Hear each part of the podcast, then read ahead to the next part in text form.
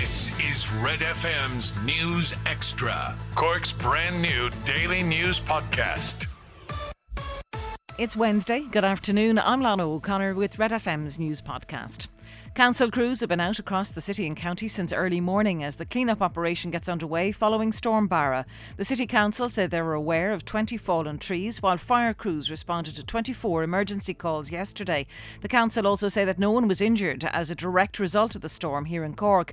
A status yellow wind and rain warning is in place across the city and county, and road users are being advised to use extreme caution as they may encounter spot flooding and fallen trees and power lines.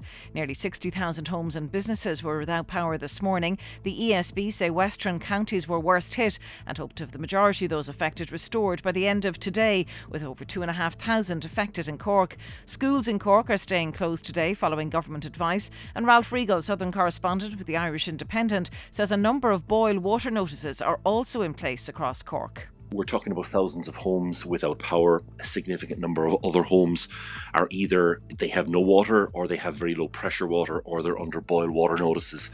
You're talking trees down really throughout the city and county. A lot of near misses, but thankfully there's been no, no injuries. A pedestrian has been killed after being struck by a car in County Tipperary. It happened last night near Toomevara. Adrian Harmon has this report for Red FM News. This collision happened shortly after 10 pm on the R499 between Toomevara and Ballinamona Cross.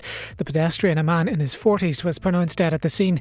His body has since been removed to University Hospital Limerick, where a post mortem will take place. The driver of the car, a man in his 20s, was taken to University Hospital Limerick as a precaution. The road is closed, so a forensic examination of the scene can be carried out, and local diversions are in place. Gardaí are appealing for witnesses to contact them. Don't forget to like and subscribe to get Red FM's News Extra daily. Starting with Gaelic games, and Mourneabbey are preparing for this weekend's Munster Ladies Football Championship Club final. The Cork side face Aherlow of Tipperary, having beaten Ballymacarbery of Waterford in the semi final last weekend. Mourneabbey's Bríd O'Sullivan told Red FM Sport that while the players may not know too much about Aherlow, their manager Shane Ronayne certainly does. Ballymac have probably been our biggest rivals in Munster for the last um, five or six years, them and the banner. So we've actually never come across Aherlow. So as players, I think that we kind of don't know what to expect.